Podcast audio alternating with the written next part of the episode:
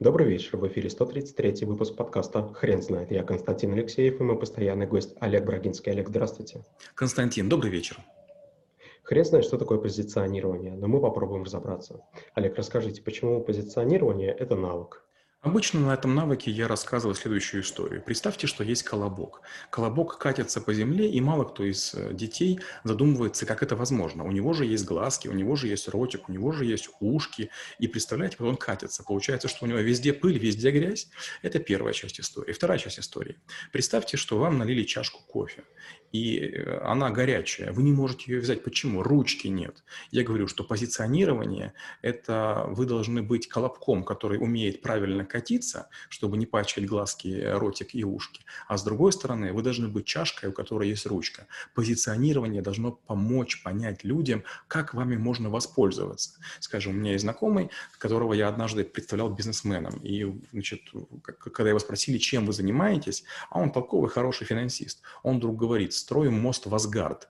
И, и я присел, другие присели. Он какую-то ляпнул чушь. И он хотел или пошутить, или выпендриться. В общем, с тех пор в этом обществе его не зовут. И другой вариант. Вы говорите, я занимаюсь камнями в почках. Вы не говорите, что вы нефролог или там какие-то степени. Вы очень коротко позиционируете себя. Ребята, если у вас будут камни в почках, вам ко мне. И, как правило, вот, вот такие люди, которые могут просто изложить свое позиционирование, чем они, чем они полезны, а, они хорошо вспоминаются и первыми приходят на ум. А, точно, вот был такой-то Вася, который сказал следующее. Вот надо как бы к нему обратиться, как тогда что-то поваливает.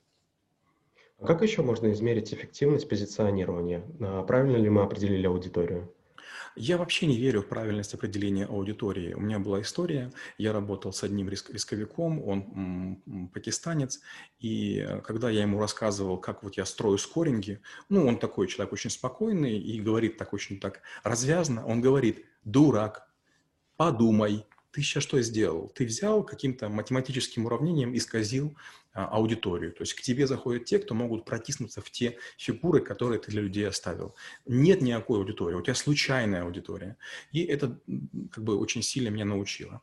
А, если вы занимаетесь чем-то, вы не можете быть уверены, что к вам придет именно та аудитория, на которую вы рассчитывали. Простейший пример, который я обожаю приводить. Мы в Альфа-банке разрабатывали карточки пластиковые. Мужская карточка и женская карточка. И как вам продавали? Мужчинам предлагали мужскую, женщинам женскую. Но по итогу оказалось, что женскую карту больше всего использовали курсанты и солдаты. Оказалось, что им нужно своим девушкам дарить какие-то подарочки, а эта карта давала серьезные скидки.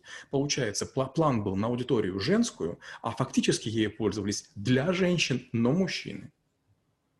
Скажите, а можно ли взять за стратегию постоянное изменение позиционирования? А, я сказал бы, что это правильно. Вот смотрите, что делаем мы с вами? Мы с вами не пытаемся долбить один и тот же навык очень долго. Мы могли бы бесконечно делать передачи по troubleshooting у. Мы бы раскрыли, а, там, не знаю, 1200 кейсов. Мы бы смотрели презентации, мы бы уходили бы все глубже и глубже и глубже. Но, скорее всего, была бы очень узкая аудитория. Что мы делаем? Мы говорим, что в школе трэблшутеров преподается 625 навыков. И на каждый навык мы делаем короткое видео. И поэтому кто-то смотрит а, про большие данные, кто-то про маркетинг, кто-то про ценообразование, кто-то про мерчендайзинг. И кажется, что мы распыляемся. Но на самом деле мы создаем одуванчик с большим количеством листов. И разные люди, которым интересны разные навыки, смотрят только те передачи, которые находят для себя полезными. А можно ли разделить на этапы позиционирования? Да, безусловно. А некоторые считают, что позиционирование можно придумать. Если вы в большом бизнесе, если у вас есть консультанты, да, вы можете позиционирование создать.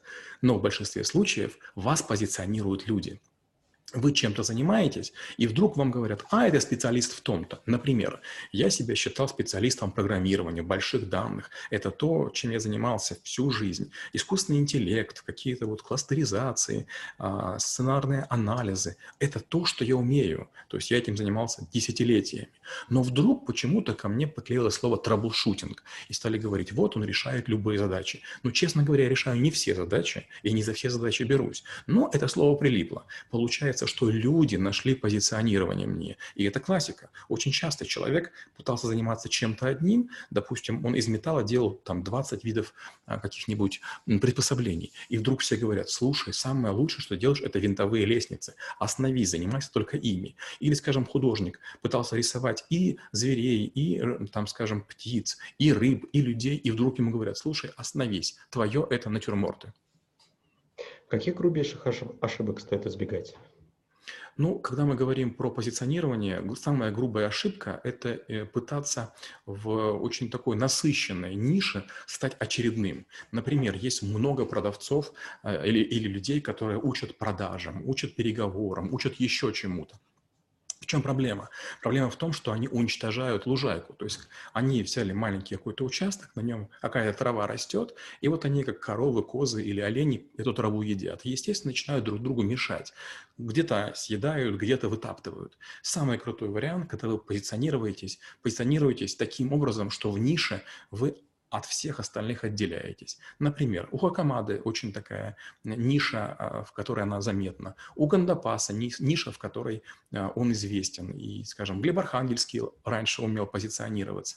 Например, мы в школе трэблшутеров а, очень такую странную стратегию выбрали. Мы сказали, а мы конкурируем сразу со всеми. А мы сразу все умеем. Мы не говорим, что мы на 100% конкурентны в каждом отдельном навыке, но навыков у нас больше всех.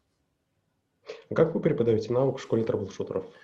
Я спрашиваю людей, какое позиционирование у них лично и у компаний, в которой они работают. Многие часто путают организацию и свою деятельность. Если вы занимаетесь, например, созданием брендбуков и работаете в крупной компании, вот поймите, что делаете вы, а что делает компания, что вам дает бренд компании и что ваш бренд дает организации.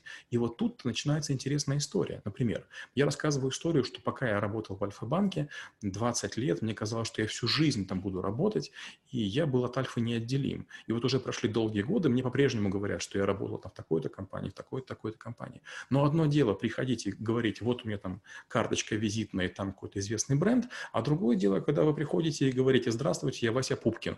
И получается, вы тот же самый человек, но позиционирование у вас совершенно иное. То есть быть отдельным человеком из компании, которая неизвестна, и быть а, звеном в гигантской иерархии – две большие разницы.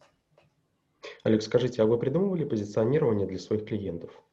Да, такое было неоднократно, но не скажу, что я люблю эту деятельность. Дело в том, что есть вещи, как я уже говорил, в которых я специалист, а есть вещи, в которых я любитель. И да, почему-то есть клиенты, которые очень настойчиво говорят, мы хотим, чтобы это сделал именно ты. Но я считаю это размытием бренда, я специально за это беру больше денег, я специально клиентов, клиентов пытаюсь отказываться, но с другой стороны, частенько в таких ситуациях нанимаю субподрядчиков, и мы делаем работу, скажем, там на 2-3 коллектива.